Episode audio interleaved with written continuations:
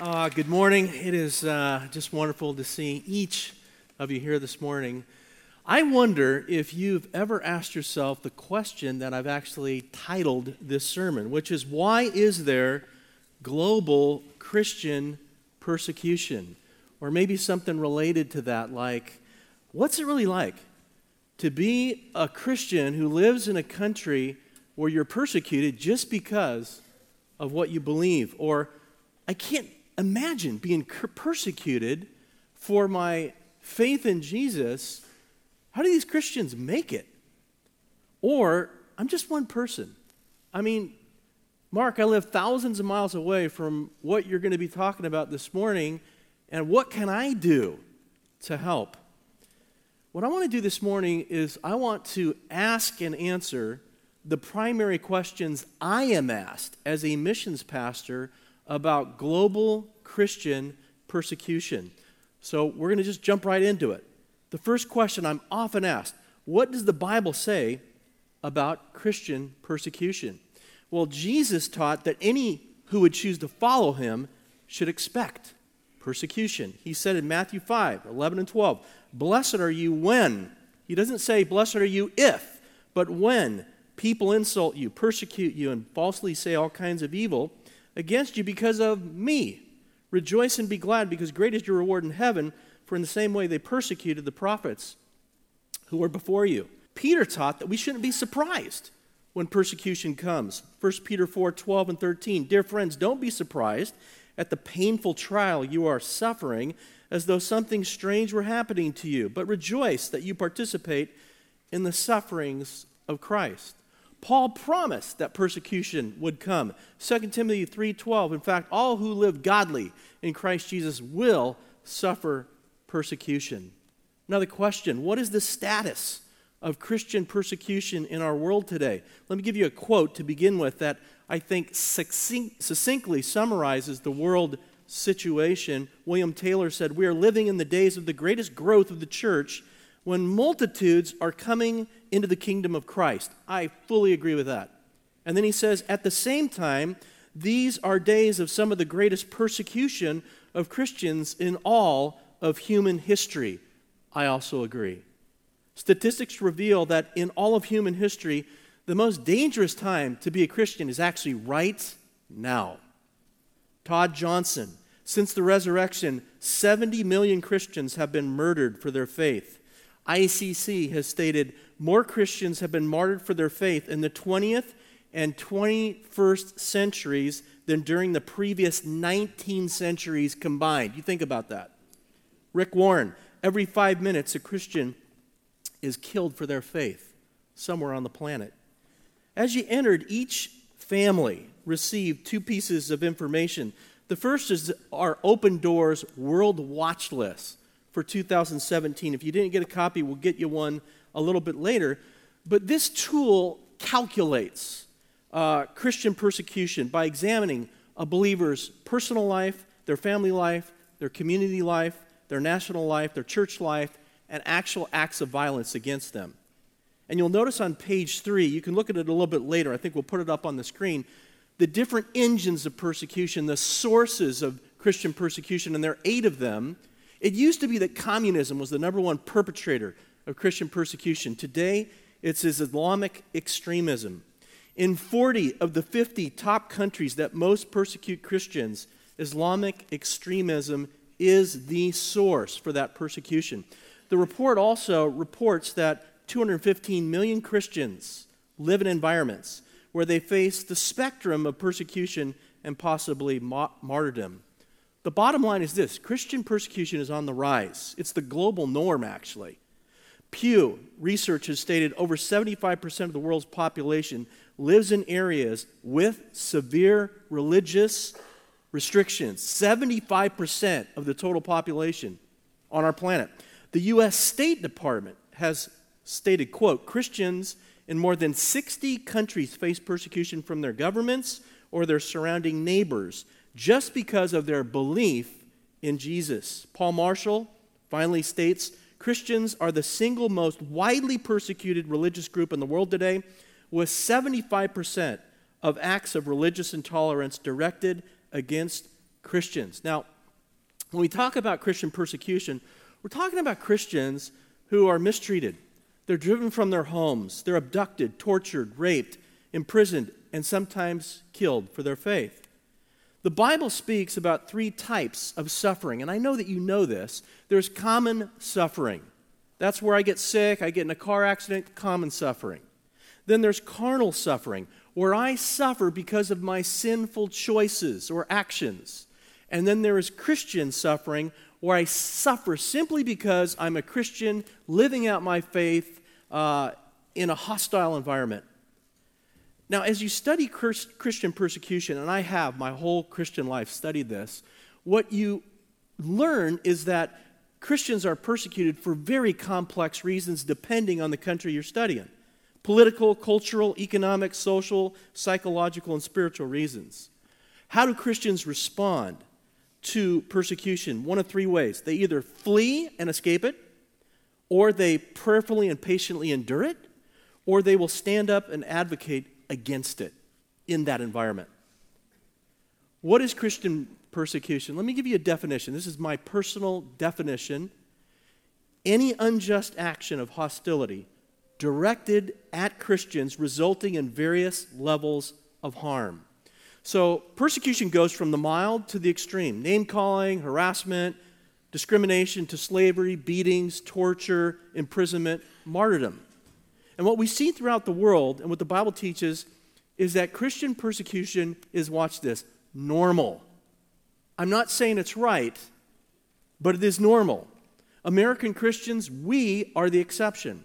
For reasons known only to God, we have escaped, for the most part, persecution for the first two centuries of our nation's history. We have not been forced like other countries, to live out our faith in a severely hostile environment. It's becoming more hostile, but it is not nearly at all like what we're going to be studying this morning. Why? I believe God has blessed us to be a blessing, to actually serve those of our Christian brothers and sisters around the world who are being persecuted. As American Christians, we are for the most part sheltered. We think of Christian persecution as strange, but biblically, it's the opposite. I don't know if you've ever thought about the fact there are 66 books in the Bible.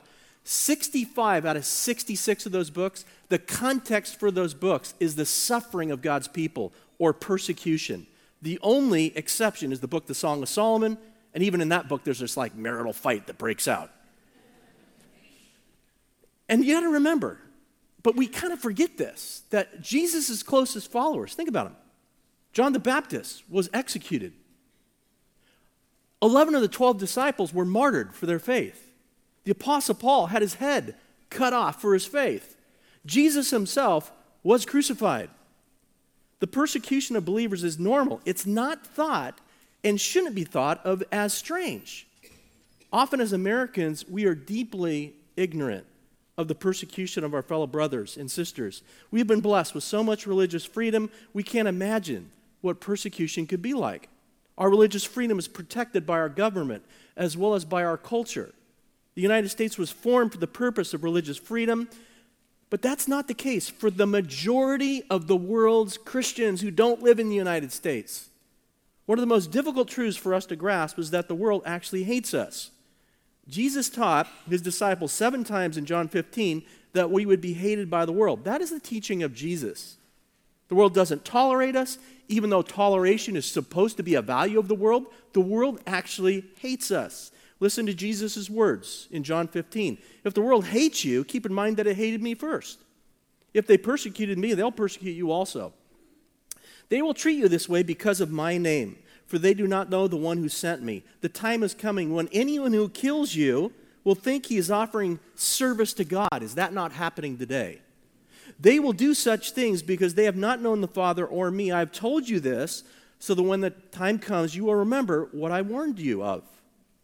Now, why does the world hate and persecute Christians? That is a question I am asked again and again. And Jesus gives us three re- reasons in John 15. Number one, we're different.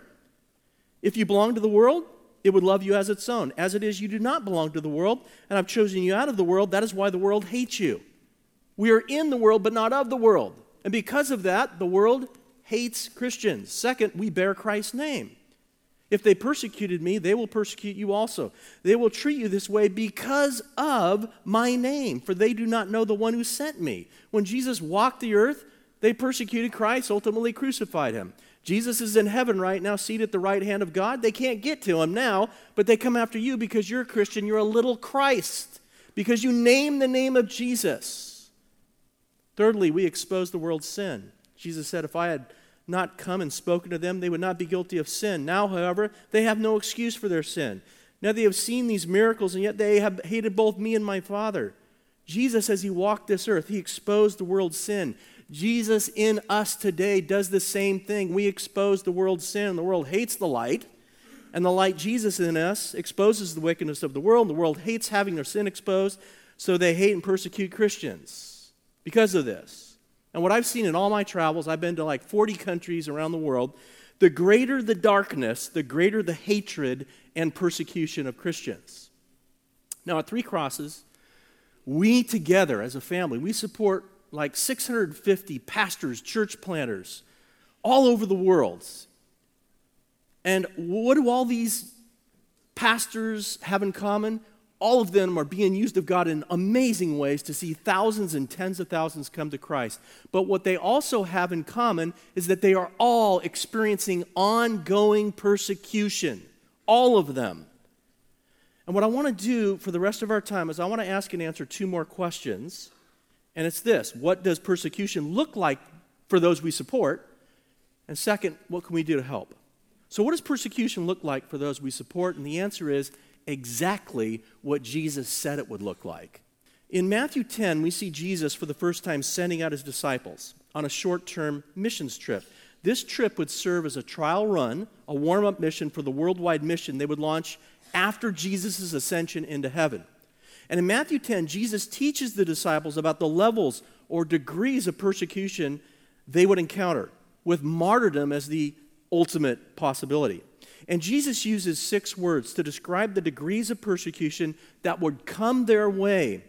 And he mentions them in ascending order. And as I read through this scripture, I want you to see this graph that depicts Jesus' teaching about persecution, and it will show what he taught in ascending order.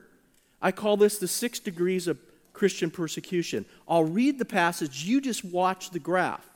So Jesus says this to his disciples as they go out on a missions trip he says, Whatever town or village you enter, search for some worthy person there and stay at that person's house until you leave. As you enter the home, give it your greeting. If the home is deserving, let your peace rest on it. If not, let your peace return to you. So, this is what we do. We support, as a church, hundreds of church planters. A church planter goes into an area where there is no church, there are no Christians. Maybe it's 100% Muslim and they will pray and they will walk the streets and they're looking for the person of peace. They're looking for someone who'll be favorably disposed to them. Invite them in.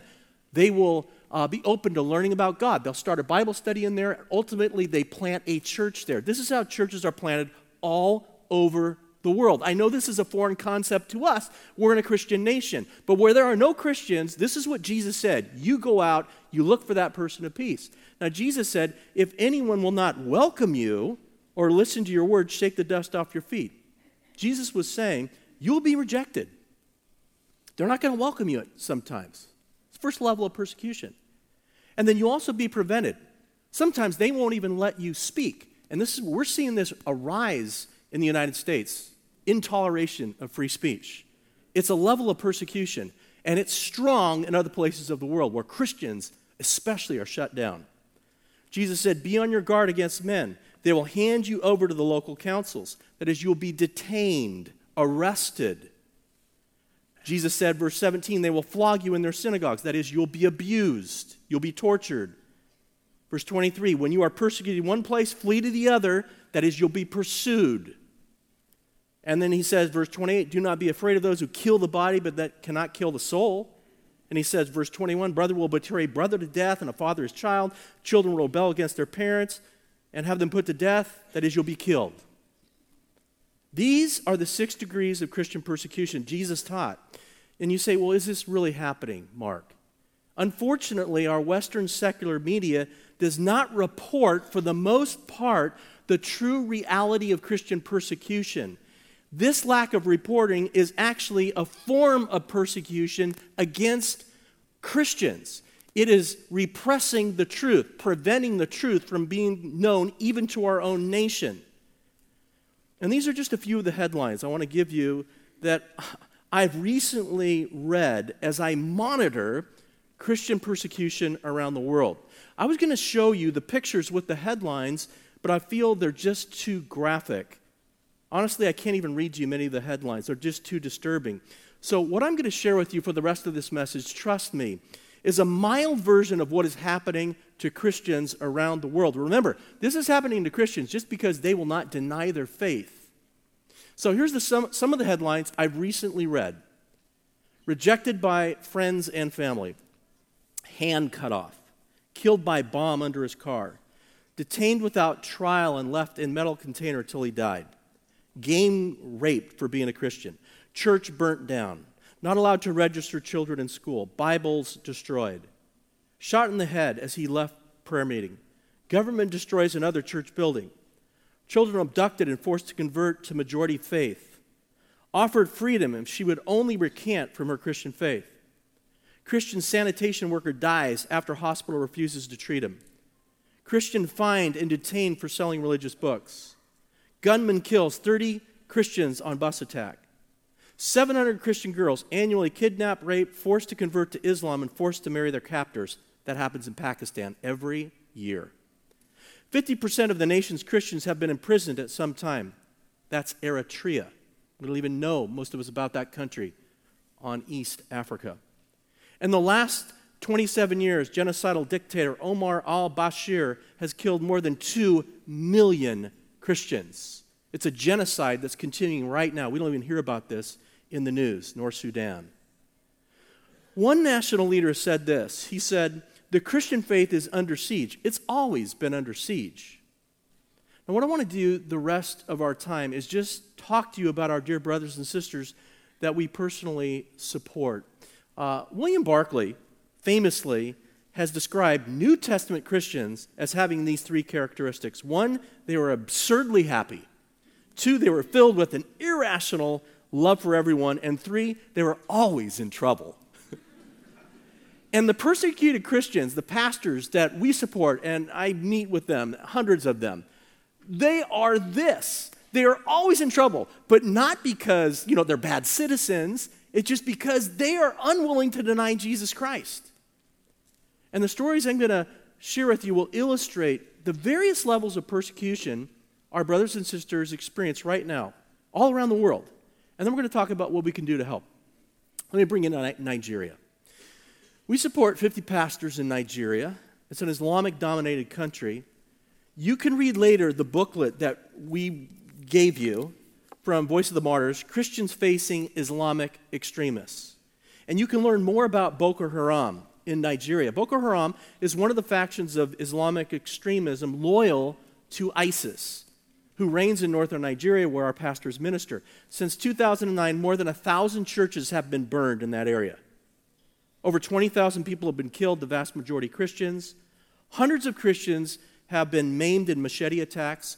2.6 million, mostly Christians, are now homeless, displaced from their homes due to violence against them, just in Nigeria alone. Every time pastors and Christians meet in Nigeria, they do at their own risk. I want to share with you some pictures now from the pastors we support and, and letters that they wrote to you, to be read to you. This is their words. Thank God for your life, that God has laid this in your heart to help me. I, it always comes during my time of need. They're talking about the support. Please keep praying for my survival so I can continue to preach the gospel and thank you for your support. Thank you for the support. The per- persecution is still going on. The support is keeping us because we do not have income. Please continue to pray. Life is difficult. We have lost everything. I'm living in a very dangerous area, and we need more prayer than ever. We cannot send our children to school. My wife is traumatized. Our life has become very difficult. We are in hiding. Please continue to pray. You notice how they're just asking for prayer, prayer, prayer, and the basics food, clothing, shelter. Pray for me, pray for me, pray for me. Why? Because they want to share the gospel. They are there because they want to reach their nation for Christ in the midst of all of the suffering. Islam is a religion of intolerance toward all other religions. There are two mindsets that exist in all Muslim countries. Number one is total eradication of Christians. In many countries, the message is convert to Islam or be killed. It's common for ISIS, especially, to graffiti N on houses, tents, churches. This is their graffiti. Uh, this marks or tags a house, a tent, a home, a church for persecution and suffering the consequences if you do not leave. That N is the Arabic symbol for Nazarene or Christian. So the first mindset is total eradication of Christian from a Muslim country. The second is Christians, you can stay, but you're not given a voice. You're discriminated against on a daily basis. You're treated as a second class citizen. Your kids, they're not allowed to go to school. Uh, you're last in line for getting a job or even food. And this persecution comes from the government authorities, from your neighbors, from your own family members who are Muslim. Many Islamic countries have blasphemy laws. I don't know if you've heard of this. If your neighbor doesn't like you, they can simply say that you blaspheme the Quran or you blaspheme Muhammad. It's not true. You didn't do that. But they can say you did. And when they, when they say you did, you'll be arrested. You're thrown into prison. There are hundreds of Christians languishing in prisons right now due to false accusations. And by the way, prison in persecuted countries always involves three things always starvation, torture, brainwashing to con- get you to convert to the majority faith which is not Christian. Let me bring you to Sierra Leone. We support 50 pastors in Sierra Leone, Islamic country. 350,000 Muslims have turned to Christ in the last 10 years in this area. By the way, why do we support these areas where there's persecution? Because the greatest turning to Jesus Christ is happening right there where the battle is. And when a Muslim turns to Christ anywhere in the Islamic world, they face incredible persecution. So let me share with you one of the stories of the pastors we support. His name is Sylvester. Sylvester grew up uh, as a Muslim. His father was a paramount chief over the whole village of a thousand homes, and Sylvester was the de- designated heir to the throne. He was to be the next chief. Sylvester was constantly being trained to be that successor. At age 16, out of curiosity, he went to this thing called the church, and he heard that salvation is a free gift. Guess who was preaching? Shadanka and he gave his life to Christ and he stopped going to the mosque. Well, the entire village began to wonder why is this guy not going to the mosque? Villagers surrounded his house and in front of his father they confronted him, asking Sylvester why. And Sylvester, with boldness, says, Because I am a Christian. And immediately a crowd began to beat him. His father went into his house, packed up all his belongings, threw his belongings at Sylvester, kicked him out, and renounced him at that moment as his son, even after he dies the church took Sylvester in and began to disciple him. To this very day, no one from Sylvester's family has trusted in Christ except for one. His father lived, watch this, until 112 years old. On his deathbed, he asked for Sylvester and said, I have tried everything to destroy you. If you remain a Christian, you must love God, be serious, and stay committed. This day I forgive you. And Sylvester said, Father, I want you to say the sinner's prayer. And his father did right there, accepted Christ as his Savior and Lord. And three hours later, his father died. Sylvester's one of the pastors, bold pastors we support. I later asked Sylvester, kind of jokingly, I say, So what do you say to others when, you know, you, that you turned down becoming a paramount chief? And he said, The sacrifice isn't even a sacrifice. God has something even bigger. Sylvester, watch this, has now planted a church in the village that beat him up. It's 40 people strong. Isn't that cool?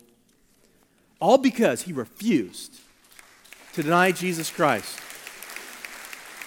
Let me bring you to Syria. We support dozens of pastors in Syria. Edward Awabdeh was in this pulpit a few years back. He serves in Damascus, yeah, where the Apostle Paul, blinded, came to Christ. Syria is a tough area. There are an estimated 42 million refugees on the refugee highway of our world. Many of them are Christians. Two million refugees have fled Syria due to Islamic extremism. Thousands of them are Christians. So let's talk a little bit about what it's like to be a Christian refugee. ISIS comes to your home, forces you to flee. You lose your home, your homeland, your material possessions, your beloved friends. Often you're separated from your family. Familiar sights and sounds, no longer. Feelings of loneliness and abandonment are so strong. Sometimes, if you're lucky, you get to live in a refugee camp. Oftentimes, you're just on the streets. You become easy prey for exploitation. And we see these pictures even on our news, and we're not told that these are Christians. And we see the masses. And what I'm praying is that when you see these, these are your brothers and sisters, oftentimes Christians being persecuted just because of their faith. Let me bring you to China. We support 100 pastors in China. China is a communist, atheistic, totalitarian state. The church must operate under very strict religious policies of the Chinese Communist Party. Churches that refuse to register and Christians who attend those churches that are not registered are considered illegal and they become the st- state's primary target of attack and persecution. So let me share with you a few stories about what it's like to be a Christian in China. This is Pastor G.I. Joe. He's a dear friend. I have this picture because he used to be an ex game member and he's holding up his hand. One of his fingers got cut off in a knife fight. Knife fight. And I was like, now he's just now he's a gang member for Jesus, man. The guy is just so cool. But uh, I asked him how he's going, how, how things are going. I, I, I've known him many years, and he said to me the last time I saw him when I took that picture, he said, "quote This last year, the police have forced me to move from my apartment five times. Can you imagine the police, because you're a Christian, forcing you to move from where you're living right now five times in a year? And he said, Our church has had to move five times as well. He said, The attendance has dropped by one third. Police continue to threaten my life daily. They tell me we know where your kids go to school. I said, said to him, How do you deal with that? And he said, I'm not afraid of death. I know I am doing the right thing. God comforts me and keeps lifting me up. Let me introduce you to Sister Angie. Angie came to Pastor Larry at the end of a meeting where both Larry and I were teaching, and she asked for prayer regarding some threats she and her church were receiving from the police. I later interviewed Angie to get her full story, Angie shared that in her area, the police have forcefully removed 40 crosses from 40 different churches. And they came to her church, they came to the leadership and said, Let us take down your cross or we will destroy your entire church. They said no. In her church, there were a thousand people, and they posted a guard at their church, members in rotation, including Angie. And they would take shifts guarding, protecting the church's cross all through the night. Can you imagine if the threat from our government is we're going to take down those crosses? How many of us would be there protecting those crosses? This is what they're doing in China. Regardless, the police came late one night because they're cowards. They won't just do this during the day. With an overwhelming force, and she said, quote, it was impossible for us to resist. They removed our cross. Now the police are threatening to place cameras inside our church to monitor our every move. And she came to Larry and I and asked for some prayer. I did some research when I got back, and in Angie's region, actually 2,000 crosses have been removed from 2,000 churches by the Chinese police. The police are now forcefully installing surveillance cameras inside the churches to monitor their movements, and churches must pay more than $1,000 for the installation of those cameras. These cameras have high tech facial recognition to track those who attend church and especially those who give offerings. It's estimated there are 30 million surveillance cameras that watch over China's citizens. It's literally called Skynet. Yep, after the computer system in the Terminator films. Beijing, the capital of 22 million, is considered, watch this, 100% covered. By 2020, China has the goal to be 100% covered, maintaining national security, monitoring Christians' every single move. Let me bring you to Sister Laura. She believed at age 13, she was trained and discipled at age 17, and she began to preach the gospel at age 18. And she went into this mountainous area, preached the gospel with a total of three of them, and just there was this huge turning to Jesus. She went to another mountainous area there to preach the gospel. The police surrounded them and arrested them. At night, the police tied them up in ropes, dragged them down the hill. It was cold. The police beat her, slapped her so hard she couldn't even feel her face. She became incredibly dizzy, she said. Where are you from? Who is your leader? What is your purpose? She remained silent or gave vague names. The police cursed her. They told her if she didn't talk, they would beat her to death. They hung her by her handcuffs on a metal bar all night and broke her ankle. In the morning, they placed her on a cart, tied a cardboard sign around her neck, and paraded her through the town, broadcasting that she was evil. This is what's happening in China. She was taken to prison, and over the next 45 days, she led 30 people to Christ in that prison. I asked her, I said, How did you find the strength? And she said, God's word sustained me. Acts 14 22. She said, went through my mind again and again and again, which says, We must go through many hardships to enter the kingdom of God. We must go through many hardships to enter the kingdom of God. How wimpy are we as American Christians, right?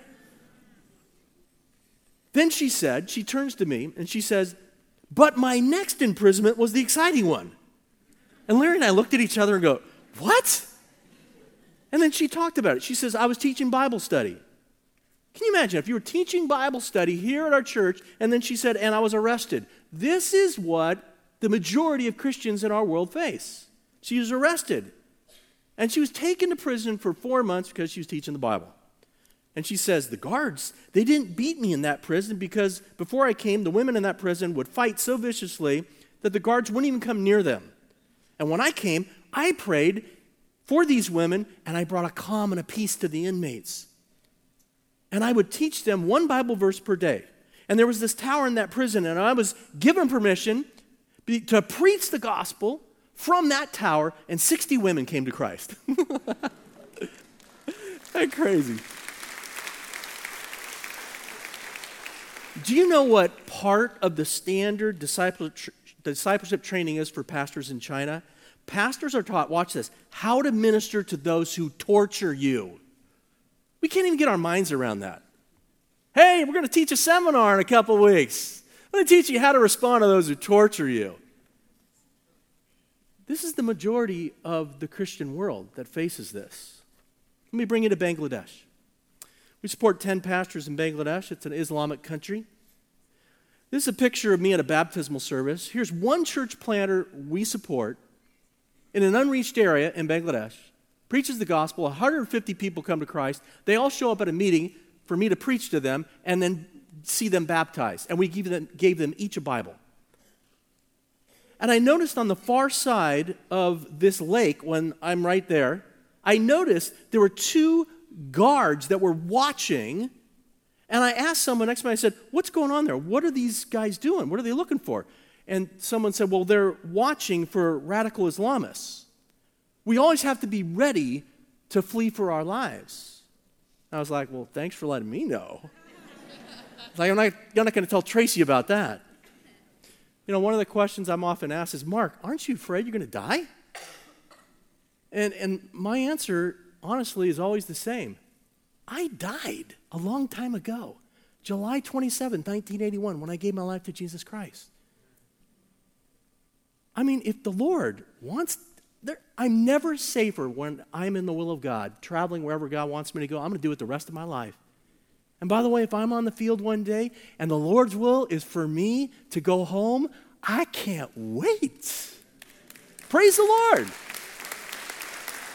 Hey, we're all going to die. Who, who are you going to die for? Yourself? I want to die for Jesus. I'm not saying I want to be a martyr. I'm just saying if that's the Lord's will for my life, Praise the Lord. Can't wait to get to heaven. Let me uh, introduce you to Pastor B. This dear brother, oh man, he is so gentle, but he has the boldness of a lion. I was just talking to him yesterday. He's going to be here in December. Early in 2016, his name was publicly printed in the newspaper, listed on a list with other key pastors who were commanded to move from the country or they would be killed. One of his co pastors was brutally, brutally killed by Islamists. Pastor B showed me his picture. I saw something that seared in my mind. Have you ever seen someone hacked to death with machete? It's beyond gruesome. On March 7, 2016, a group of four Islamists surrounded and attacked Pastor B. They smashed in part of his skull with a brick. And only because a police officer was there did they stop and his life was spared. They called his wife, they brought him to the hospital, took him months of recovery. And he said to me, he goes, Mark, many of my Christian friends said, You should leave the country, you should leave. And Pastor B said, No, this is where God has called me, and if I die, I die. This is what you need to understand about persecuted Christians. They are not asking for the persecution to necessarily stop. They're asking for the strength and courage to preach the gospel in the midst of it because they see their nation going to hell. And the only answer is the gospel of Jesus Christ. Let me bring you to North Korea. We support pastors in North Korea, uh, but I can't tell you what we're doing for security purposes. Um, I'll tell you a couple stories in a second. North Korea is the most, many believe, repressed country in the history of the world. It is a modern day Holocaust constantly happening. happening. It's the world's number one worst uh, religious persecutor, years running. In North Korea, there are no human rights, no freedoms, no humanitarian. It's, it's an absolute humanitarian crisis. 23 million of its citizens exist perpet- as perpetual slaves. And language just fails when you try to describe North Korea. In place of all religious faiths, totalitarian dictator Kim Jong un has created his own religion imposed on all its 23 million citizens. From early childhood, when you're just a little child in North Korea, you've been taught that the reigning Kim, currently Kim Jong un, is God. Every family is mandated to have a picture and a shrine devoted to Kim Jong un in their home, and they must sing worship songs and pray to him daily as the great leader, the eternal Father. You cannot say a word about another religion, or three generations of your family can and will be arrested, thrown into prison, and killed. Unbelievers exist, uh, believers exist in North Korea. They hold hands to pray, but they rarely gather in more than three because it's so dangerous. There are an estimated 300,000 Christians in North Korea. There are a minimum of 12 prison camps, Holocaust like style where at any given moment 30,000 Christians are being systematically tortured and killed. These are your brothers and sisters. You will meet them in heaven, and so will I. What we know about North Korea comes from its defectors. And maybe this will sound strange. Uh, just a bit ago, a few months ago, a dream came true for my life to meet, to spend two days with these defectors, to hug them and love them and to hear their stories. One of the greatest privileges of my life. So let me tell you a couple of their stories to, to hear firsthand what it's like. One day we'll do a whole service on North Korea. But here's Hai, the picture of Hai. She escaped North Korea 10 years ago, and I've read 20 books on North Korea from defectors. And this is true. She corroborated what I've heard. Uh, she says, as a little girl, imagine you're a little girl growing up in North Korea. She said, I saw dozens of public executions, and they're all the same. Take someone, tie them to a pole, blindfold them, shoot him 10 times in the head, 10 times in the heart, 10 times in the knee. And you are forced as a citizen in North Korea to watch that. If you are a Christian, you are shot 30 times in the head, your head is obliterated. And the North Korean soldiers say, This is happening because this person is an idiot. In their mind, they believed in Jesus. Uh, let me introduce you to Han. 16 years ago, she was in North Korea she heard illegally a shortwave radio program broadcast, which is illegal. You're caught listening to shortwave radio, you're thrown into prison. She heard this radio program, she heard about Jesus. And rather than me tell you her story, I want you to listen to me interviewing her just a few weeks ago. I'm introducing you right now to our dear sister Han. And uh, 16 years ago, she found herself in North Korea, one of the most repressed countries in the world. And it's a miracle that she's here today. And some 16 years ago, she began to hear a broadcast. Her testimony is incredible there about Jesus and about hope. And she began to think, is this possible that there could be this kind of hope available? And so, eight years it took her, but she did uh, escape from North Korea found herself on a pursuit to find that radio station that was broadcasting the hope. And it was there that she came to know Jesus Christ as Savior and Lord. And also now, she is the person being used of the Lord to broadcast the gospel into North Korea. She does the gospel segments.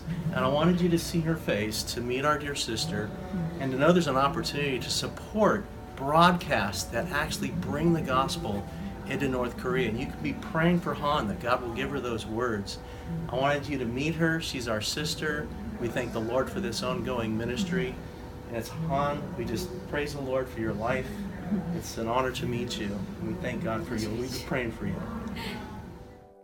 Do you know that you now are supporting Han, the number one gospel preaching venue, bringing the gospel into North Korea? This church is supporting. Han is on. I, every day she preaches the gospel in North Korea. Pray for her. Three Crosses, your impact around the world is incredible. What you do for suffering, persecuted Christians is incredible. And I often tell you they're incredible stories. And you hear, you've heard me many times, tens of thousands coming to Christ. What we have heard today is the, op, is the other side of the coin. The price that these Christians pay in persecution for having that kind of ministry. And please understand, this was a challenging message for me to give. I didn't want to be too graphic because of our audience. But I also didn't want to dumb down Christian persecution and actually deceive you about the truth and failed to dignify the suffering and sacrifice of our brothers and sisters around the world. So I thank you for your patience. Now, what can we do about the persecution of our brothers and sisters in Christ uh, that are suffering. Let me give you three ways to respond because I'm sure for many of you, this is the first time you've heard something like this and you're shocked. And let me say, it's a good shock. You can't live your Christian life in ignorance. You need to understand God loves the world, and we love our dear brothers and sisters. Three things you can do. Number one, remember them. Hebrews 13, 3, remember those in prison as if you were their fellow prisoners, and those who are mistreated as if you yourselves were suffering remember them. When Pastor Danny and I were in Senegal just a bit ago, I met this dear brother. We went to pray for him. He was the first Christian among all these Muslims, thousands of Muslims around, the first Christian in his area. And this is what he said to me Mark, please remember me. Don't forget me. And I said, Tama, I will remember you. And now you remember him. One of the ways that you can remember, this is why I've given you these two tools to remember, to learn about this. Second, pray for them. Carry each other's burdens, and this way you'll fulfill the law of Christ, the Bible says. You can pray. In each of these tools I've given you, there's a prayer list. Begin to pray for your brothers and sisters who are paying the price around the world. Thirdly, support them. Adopt, pray for, financially support one of the hundreds of su- suffering pastors that we support. Go to the Mission Center. Learn how to support a persecuted pastor. Your financial gifts that you give to missions say one thing to hundreds of pastors and church planters love. We love you. You're not forgotten. We pray for you. My goal is to visit them every two to three years. And when I get it on the, on the field and I see them face to face and I love on them, they know you're praying for them. You're giving. You make such a difference in their lives. But let me ask you this is our church. Have you gotten on board? Are you in the game? Are you supporting at least one suffering pastor? I just want to encourage you. The Bible says, uh, if, Hebrews 6:10, God is not unjust. He will not forget your work and your love as, as you have shown him, as you have helped his people and continue to help them. Let me wrap things up by answering the question that I began with. Why is there global Christian persecution? Pastor, why is this happening all over the world? Here's the primary reason it's God's global witness for the salvation of the world. Let that sink in. The greatest act of persecution in the history of the world was the unlawful arrest, unjust treatment, torture, and murder of the sinless Son of God, Jesus Christ. But the greatest life imaginable, eternal life, became available to all who would believe on Jesus because of his death and resurrection. And God's plan has not changed. God still uses the persecution and suffering of his people as a witness to the world of his love that leads to eternal life for all who would believe. This is why there is the persecution of Christians in our world today. God is sovereign. Watch this God is in control of all of it, He ordains it. God allows it as an expression of His love for a lost world who is on their way to hell. John 3:16 For God so loved the world that he gave his one and only son that whoever believes in him shall not perish but have eternal life. For God so loved the world then that he gave his son, but today he still gives his sons and daughters. Why? So that people will see that dedication, that love, and they will put their faith in Jesus so they can live eternally. Tertullian said, The blood of the martyrs is the seed of the church. You read Fox's Book of Martyrs. Read the book Jesus Freaks. Learn how individuals, villages, communities, nations have turned to Jesus because of the suffering, the persecution, the martyrdom of God's people over the centuries. You read the story of Jim Elliot. Learn about his martyrdom in Ecuador. Read the story of David Thompson, how his parents were killed in Vietnam, and learn how those nations turned to Jesus because of the martyrdom. This is not just God, this is not God's pathetic church. This is God's powerful, glorious, magnificent, suffering, and unstoppable, persecuted church that's winning millions to Jesus Christ in the midst of their courageous suffering. These brothers and sisters who are suffering persecution, they are modern day heroes of the faith, and we as Christians in the United States should get on our knees and wash their feet because they're not turning. Hey, we may not be called to suffer or be persecuted the way our brothers and sisters are. In the majority world, they are. In the United States, we're an anomaly. But in the majority world, they are so courageous. But we can remember them, we can pray for them, we can support them. And Three Crosses, you guys are awesome. Let's continue to be that faithful church serving our persecuted brothers and sisters around the world. Amen? A little louder, amen? amen? Oh, much better. Let's pray.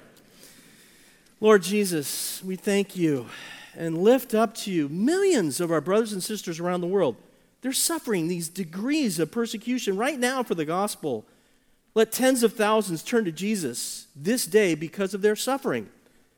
And we pray that you would grant them strength and comfort and protection and deliverance where that is possible. Let us ever be a church family who remembers them and prays for them and supports them. I thank you for our church. Lord, accomplish in our hearts right now what you want to accomplish this day in this moment. Move us to prayer, move us to action. For any of us who are here, Lord, we've never surrendered our lives to the Jesus who suffered for us on the cross. Let us see that love. Let us respond. Let us surrender our life so we can have eternal life. And grant us the courage, Lord, I pray, to join our brothers and sisters around the world and suffer persecution, should that be your will, if it comes to our country one day. And it's already here in various forms. But Lord, not like it is around the world. Help us to be your men and women, followers of Jesus, just like our other brothers and sisters. All God's people said, Amen. Amen.